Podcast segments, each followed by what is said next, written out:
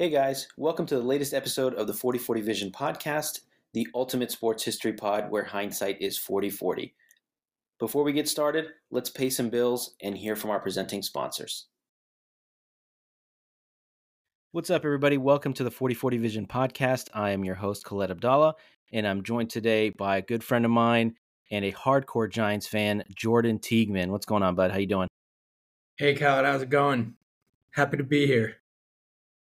It's going well, man. So today's episode is about the top three biggest what ifs in New York Giants history. So Jordan and I will be going through our top three.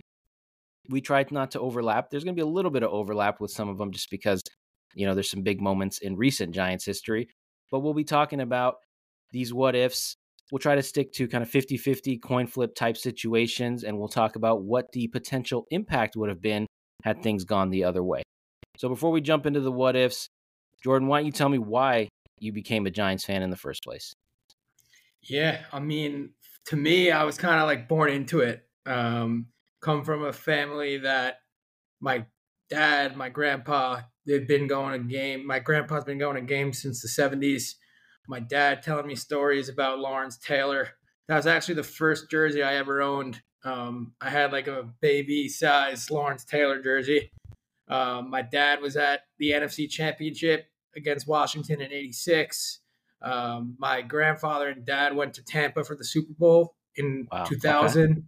Um, and actually, in Eli's first season as a Giant in 04, we got season tickets. So I'm 27, 04. I was eight. So I've had season tickets for almost 20 years now.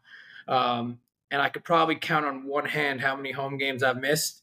Um, and on road games, it was always a big family event. Um, so very well versed on the history of the New York Giants, well versed okay. on the franchise, and uh, you know, when approached about talking about it, happy to happy to discuss and looking forward. For sure, I love stories like that, man. It's just like when the the fanhood is, it's not really a choice; it's just like a bloodline thing. Like it got passed down from your dad and his dad, and you know, you guys probably been fans of the team for as long as they've been around. I think they've been around, I don't know, 100 years now or something. So yeah.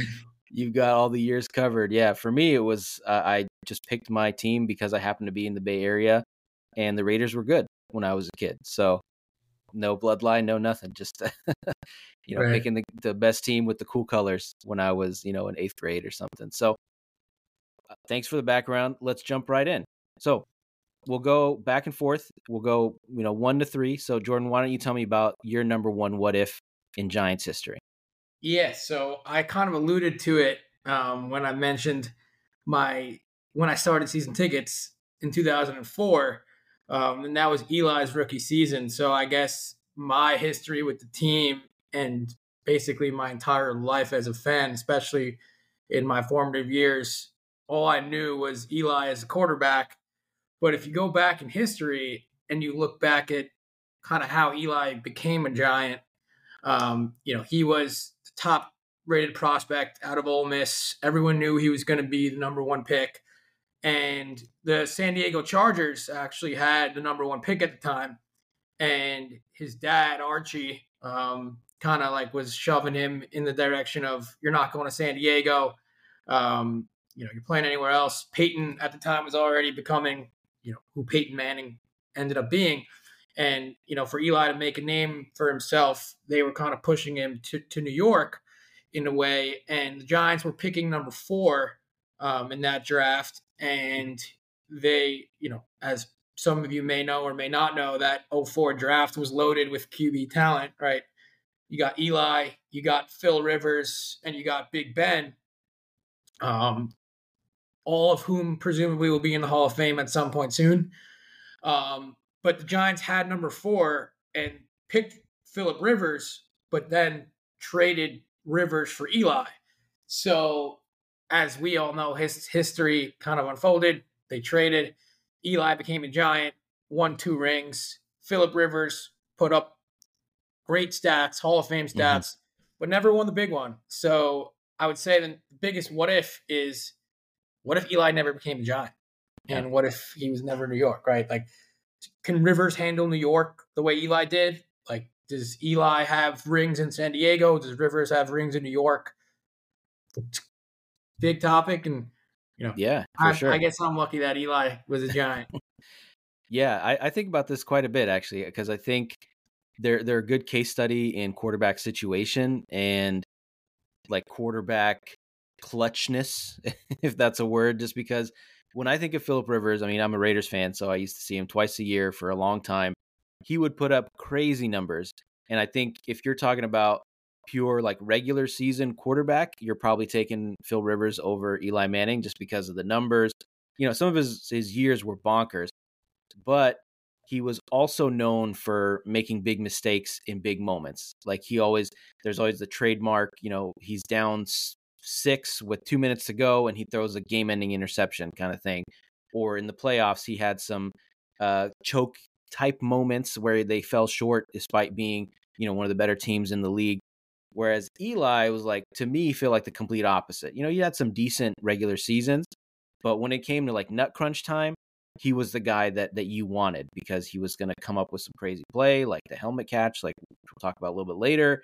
And he just he was clutch which is hard to define, but it's just something that you know it when you see it. So to me, I think Eli does take that to San Diego and they probably win at least one ring, but I don't think Phil Rivers is winning a ring in New York. What do you think?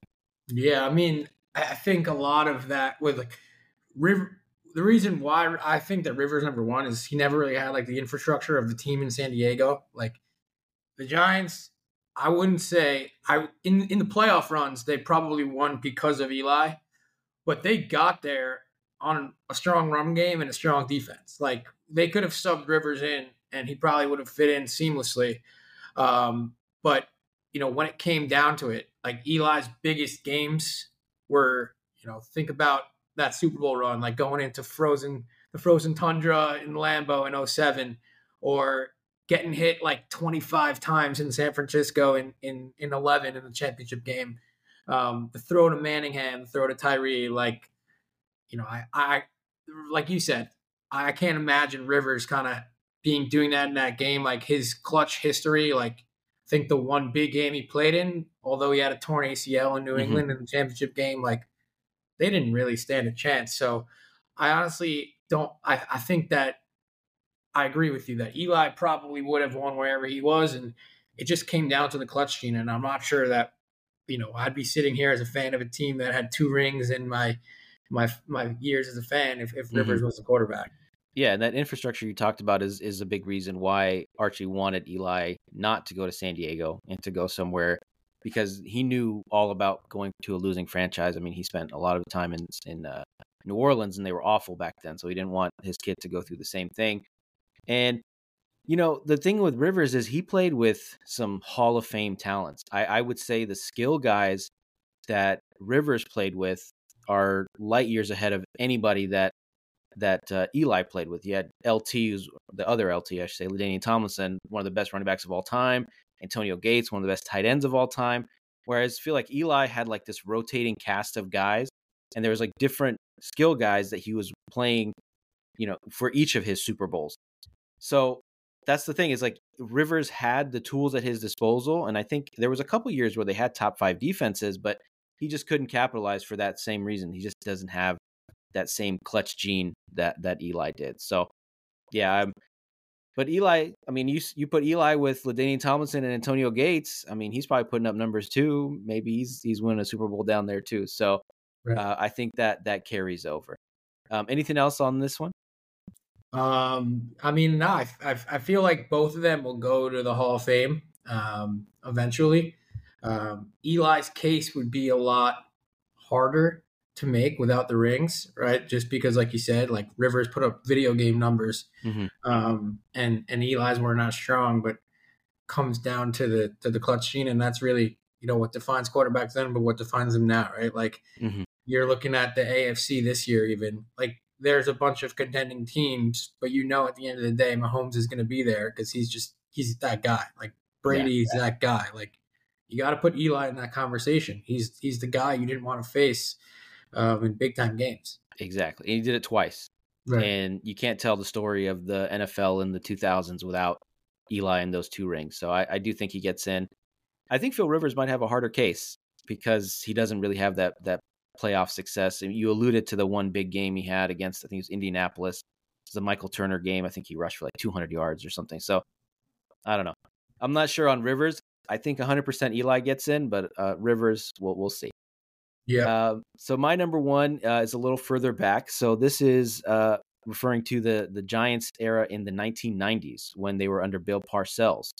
So my question is, what if Bill Belichick ended up being the successor to Bill Parcells in 1991 instead of you know kind of going to Cleveland and then going to New England, and the Giants were pretty bad in the early 90s, you know, after that Parcells era. So, you know, after that, they won the Super Bowl in 1990. Bill Parcells left, and the GM at the time, George Young, didn't really like Bill Belichick. He kind of thought he was a little weird and he cussed too much, which is true. He's a weird guy who probably cusses a lot. Uh, but eventually, they name someone else as the successor to Bill Parcells, and they go through some lean years while Bill Belichick goes on to, you know, lead one of the greatest dynasties of all time in New England.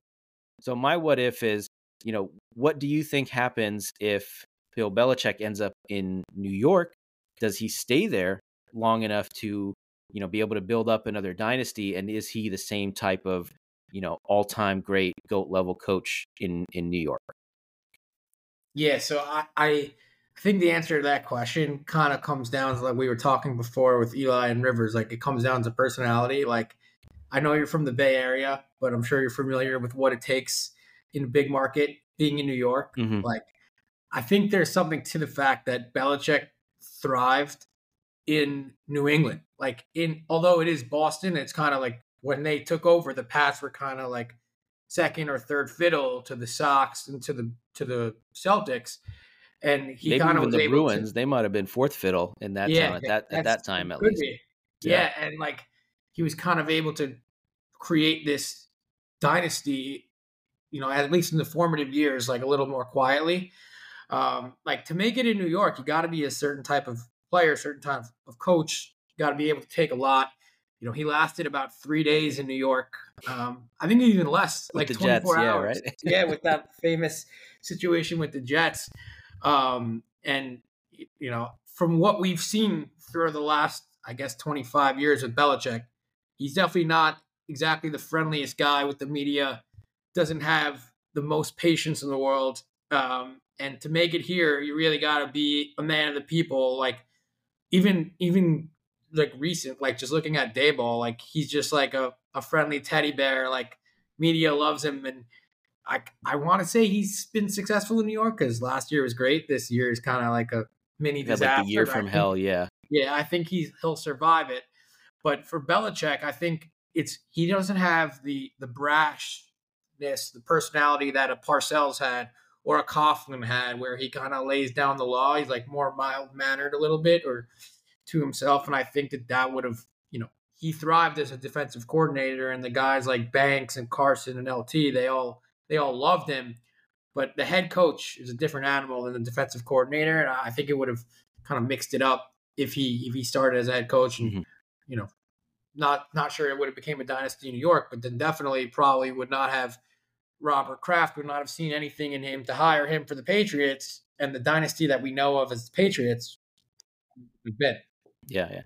I think the the key point that you brought up was the personality. I, I think that uh, I don't know if the New York media would have given him the time to build things up uh, in New York the way that he got time in, in New England. Because, like we said, I mean, the Patriots now, they're elite franchise, all the stuff, six rings. But back then, third, maybe fourth fiddle. People didn't really care about the Pats. They even, I want to say they were going to move to Hartford at some point or they were going to move somewhere else. So it got to the point where people just, because they never won, people didn't care about the Patriots. So they kind of flew under the radar, even though they were in this, you know, one of the biggest media markets in the country. So I don't know if he gets the same patience in in New York, but I do think what he did in what I feel he did in New England was kind of take that that Bill Parcells identity and those Giants teams of being super tough and disciplined and defense focused. I think all of that would have carried on and you would have just been able to continue that in New York. And then obviously the question mark is if he gets the quarterback that he needs. So that that's the right. kind of what if on top of the other what if is if he gets the quarterback that he needed, then yeah, I think he's successful in New York, uh, or really successful in New York. But even without that, I think he would have been competitive at least, just because he's just a defensive genius, and that part, at least on that side of the ball, would have been taken care of. But obviously, you know, he doesn't get Brady, so it, he's not. Yeah, maybe the, not the the goat coach, of but shift on him, right? Because yeah, you're looking at the Pats now. The whole thing was like, were they a dynasty? Was Belichick great because of Brady, or was Brady great because of Belichick? Right? Like you have. I know this isn't a Patriots podcast, but you Mhm. have that one season where Brady blows out his knee and Matt Cassel make, takes them to 11 and 5 and you're like all right Belichick's a genius like it's all the system hmm but Brady leaves to Tampa. The Pats haven't made the playoffs since, and you know it's kind of all unraveling. Like I even saw reports that Belichick's leaving and going to the Chargers next year or something like that. Oh, wow. So, you know the the story for Belichick, you know, I feel like the end of his career is going to be like, was he great because of Brady? And I guess we'll never know. Like that's a great what if. We'll Mhm. never know. Yeah. And actually, I, we plan to cover that at some point. Me and my co-host, we're gonna do a uh, "Death of the Patriot Way" podcast, just because you know, for better or worse, uh, it's over. the The Patriot Way, as Yeah, we know it, sure. it it's ending. You know, in New England, if Bill Belichick leaves, and it's ended in Oakland or in Las Vegas because Josh McDaniels got fired. He's probably never going to get another job. So yeah, it's it's an interesting what if that you can dig deep, and there's a lot of layers about who was ultimately responsible for what. I think just like my elevator, you know, p- pitch about it is it was symbiotic. One was great because the other was great, and they just kind Yeah. of pushed each other to greatness. And you know, they ended up breaking up because they couldn't that they couldn't sustain the relationship much longer. But I think they just they pushed each other to greatness es- essentially. For sure. So, what is your number two? What if Yeah, in so- So history? number number two, staying in that same era that number one was. Um, so 07, everyone knows the 18 and one, the biggest Super Bowl upset of all time. Giants are defending champs, and in 08, they come out of the gates blazing hot. Um, they're 10 and one, and I was actually I remember exactly where I was. It was Thanksgiving weekend, um, and the day before a massive game against Philly, I believe it was, um, news comes out that Plaxico Burress shot himself, and he's injured. Um, but not only is he injured, you know, he went to jail for for 2 years. Um, and Plax was the guy on on the 07 team on offense. Like that game against Green Bay in the NFC Championship was probably the best game I've ever seen any giant receiver play. Um, literally tore up Al Harris. Um, and you know, they're 10 and 1. He's having an awesome back-to-back year and all of a sudden um, shoots himself. They Giants stumble. They eventually got the one seed just because of their hot start, but they got a bye. They have a home game against their against the Eagles, who they're arguably their biggest rival. And uh, McNabb does the moonwalk um, after he scored, and and they lose. And you know, then they basically they I don't think they made the playoffs again after that season until the 11th season where they when Mhm. they won the Super Bowl. So there's a bunch of kind of ripple effects from that. Like number one, they were 10 and one. Like who's to say they're not going to repeat? Right? They definitely thought they would beat and Coughlin's even on record saying that that was the best team that he ever coached. Um, and he won two rings, and he had that Jacksonville team that made the NFC Championship. But he said the 08 Giants were the best team he ever coached. Um, I look back actually, and they beat all four of the teams that made the conference championship that year. They beat Oh, wow. Pittsburgh, they beat Baltimore, they beat Arizona, and they beat Philly with Plax. Um, and then you think about like, what are the resumes of all these guys? If they win in 07, they win in 08, and they win in 11, right? Like, does Justin Tuck become a Hall of Famer? Does Osi become a Hall of Famer? Like, those guys now have three rings. They anchored the defense. Like Antonio Pierce, right? He's in the news now because of what he's doing as a coach, but um, he was the captain of the defense in, in 07. Um, you know, he could have been a two time champ. Um, Coughlin's a no doubt Hall of Famer. To me, it's insane that he's not already in on his two, but then with his third ring, he's a no doubter. Eli's a no doubter. Like that 08 season could be major. Mhm. And we're talk. We just spoke about the Patriots and their dynasty. Like, how Yeah. could you not talk about the Giants as a dynasty if there's three rings in five years? Like, that's almost unheard of in football these days.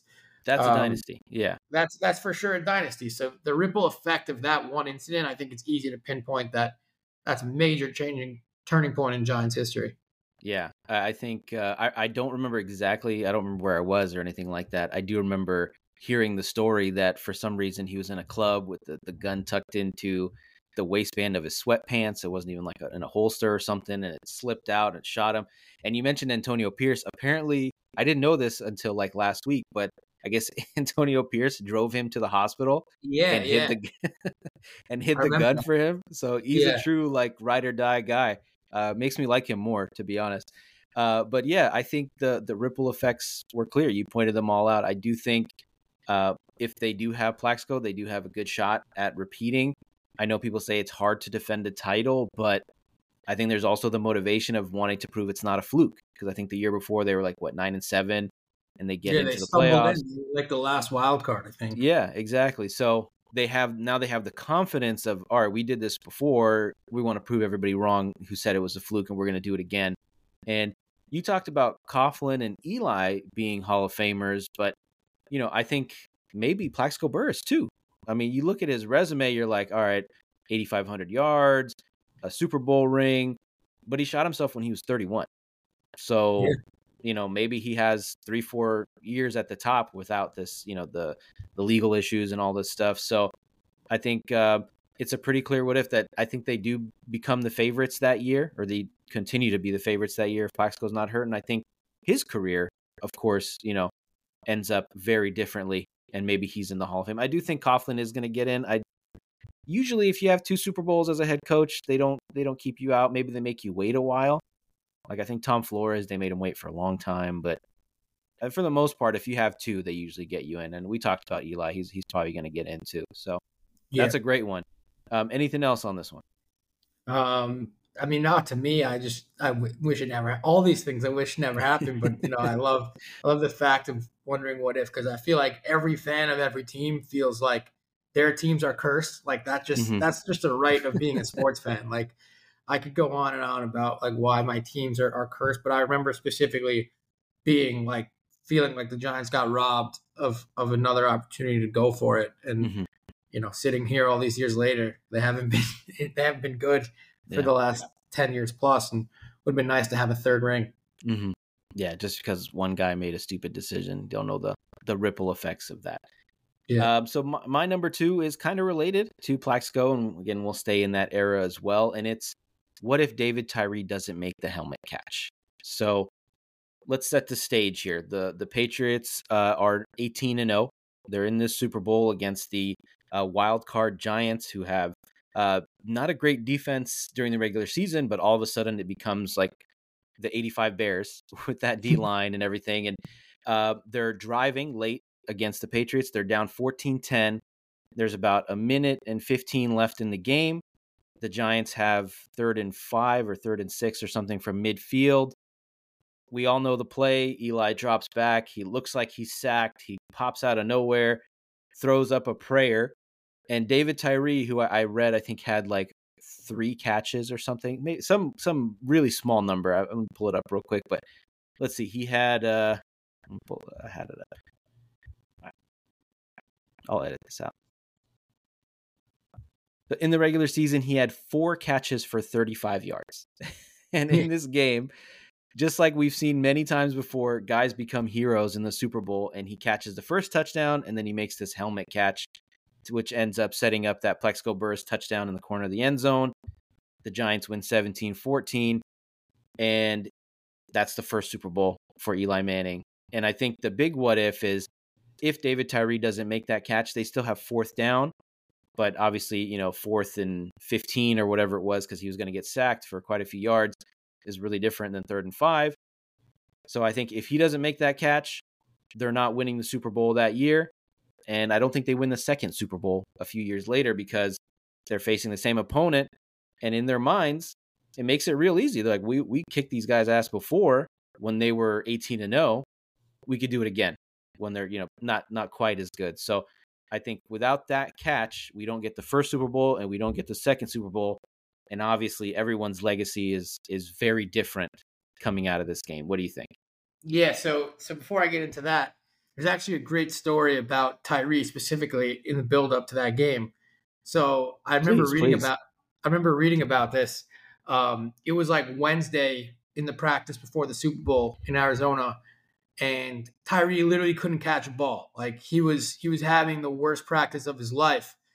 And Eli went over to him and said, you know, you gotta be ready. Like Sunday's your day. Like you're, you're it's gonna be your day. And not only did he make the helmet catch, he also had the, the only other touchdown in that game.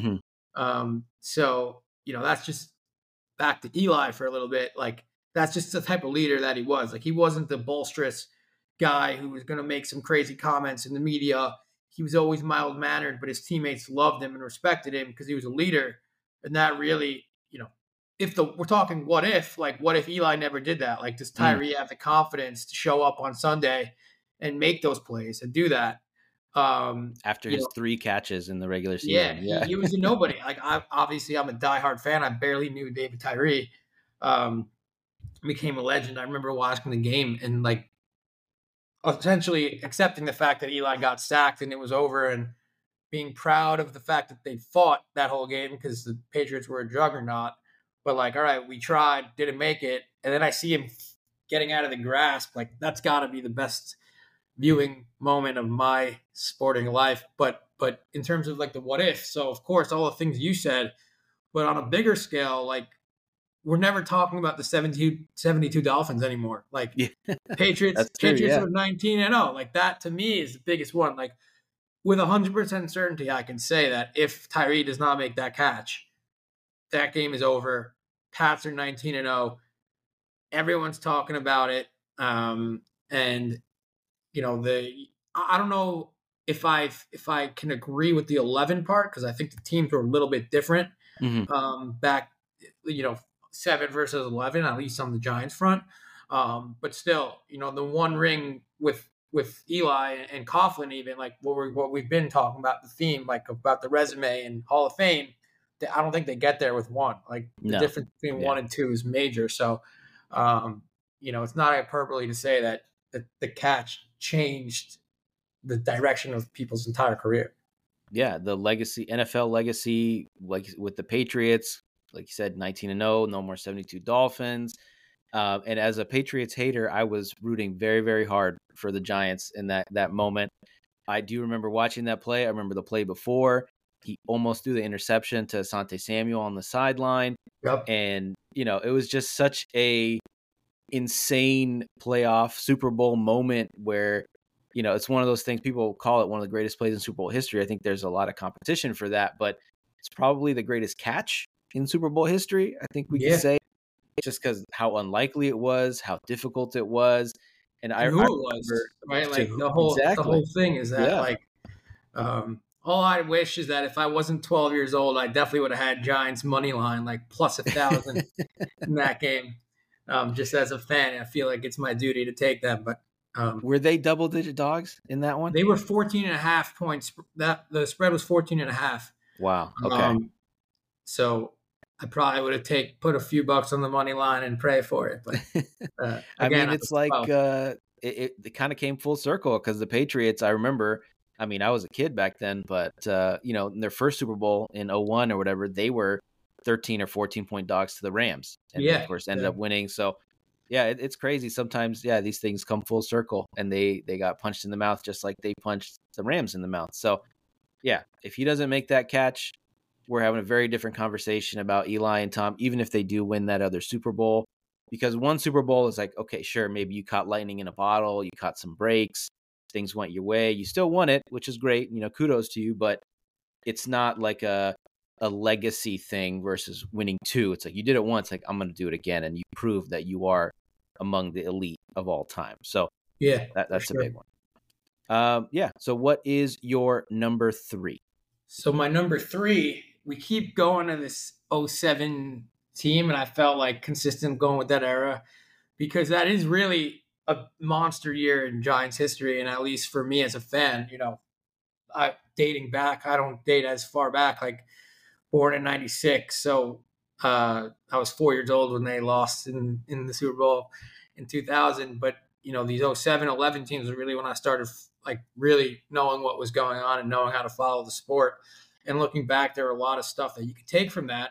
And what I remember was um, in week 17, actually, of, of the 2007 season, the Giants hosted the Patriots, who were 15 and 0 at the time, or he, yeah, it used to be 16 games. So they were 15 and 0 the last week. I remember that very clearly. Yeah. Um, and the Giants in week 16, they demolished Buffalo in Buffalo and they clinched a wild card spot. So the conversation leading up to that week was all right, rest the starters. They were playing Tampa in the wild card game. Like play the backups, get everyone healthy. And Coughlin was like, nah, man, screw that. We're going mm-hmm. full throttle, playing everyone four quarters, and yeah. we're gonna see how we measure up. And they absolutely blitzed them in the first half. I think they were winning by like 14 or something. Mm-hmm. Um, and then Randy Moss ended up, I remember he had a breakaway touchdown on Gibril Wilson. Um, and the Pats ended up winning 38 35 in an epic game. That meant literally nothing for the Giants. But for me, why I think that that's a what if that changed everything, because that was kind of like the buildup for that 07 game that we keep talking about. Like mm-hmm. they knew we can measure up with these guys. We can play with them. Like, and if Coughlin never plays the starters in that game, right, he could have easily just taken the route of let's rest them. You you never have that ability. They have the tape now. Like they had a lot of stuff that was allowing them to build momentum into the Super Bowl and know that even though on paper these guys are giant, like quote unquote giants and they're and yeah. they're, they're beasts. Um, you know, we we can still play with them and, and maybe even beat them. So who knows what happens if they don't have that game plan from the Week 17 game if they went the conventional route and just rested the starters. So I think that that's a massive point. Has that like colored your opinion on this forever? Like you have to play your starters in even if it's a meaningless game? I think as a football fan, not even a Giants fan, like if you look at history, I feel like the success rate of those who rest their player, like we we speak Patriots a lot, mm-hmm. that Brady never rested, even even if it's one half, always played that one half in that meaning meaningless Week 17 game. Um, you know, they had a lot of those. Flip side of that of that 08 run was were the Cowboys. They were the one seed, and famously, you had Romo on vacation with Jessica Simpson, and he's he's vacationing, missing missing wild card week, and then all of a sudden they lose. Right? There are so many more examples of not showing up in those games because you're not fresh. Like especially at the end of the season, like everyone's bumped, everyone's bruised. Like it kind of sinks in more if you're resting. Like instead of going mm-hmm. full throttle. Um, so I'm always of the opinion, like, granted, I haven't really had that as a fan of the Giants recently, where they have the debate whether or not to rest. But if they did, I always err on the side of play them even if for a little bit, keep them going, keep the momentum going. Um, because you know the flip side is the alternative is, is doesn't seem like it works. Yeah, I mean, I, am with you. I think it's more uh, a mental thing than a physical thing because you always want that bye week, but during that bye week, you know, in the playoffs, you're not thinking, oh, you know, we should be playing right now, but I'm going to take it easy. It's like, no, like we kicked everybody's ass. We earned this. So we're going to stay sharp, stay focused, all that. But if you are coming into that week 16, 17, 18 game, whatever, and it's meaningless, you know, unless you're carrying some kind of like injury risk or something, I think you should play at least a half and just stay mentally sharp. I think more than physically sharp, which is, you know, we saw it play out here. Uh, and yeah, I do think it's it's a pretty clear what if if he doesn't do that, if he does rest his starters or doesn't play the whole game, you know, I I don't think they beat them in in uh, in the Super Bowl because they don't have that mental edge. And I'm sure all you know the two weeks leading up to to the game, I'm sure you know Coughlin was probably playing like here are the three or four plays that cost us this game, and we could have beat them had these gone our way. We're better than these guys, or we're as good. Don't we don't care about 17 and 0 or whatever. We're better than these guys and we can match up with them. And without all that, I think it, it's pretty clear that that they don't win that game. So, anything else here? Um, no, I think I think we covered it. All right. So I feel like I'm the one going back in history a little more than you, but Uh, mine is what if Scott Norwood doesn't miss the famous wide right kick? So this is back in 1991, Super Bowl 25. They're facing the uh, Bills in their first Super Bowl.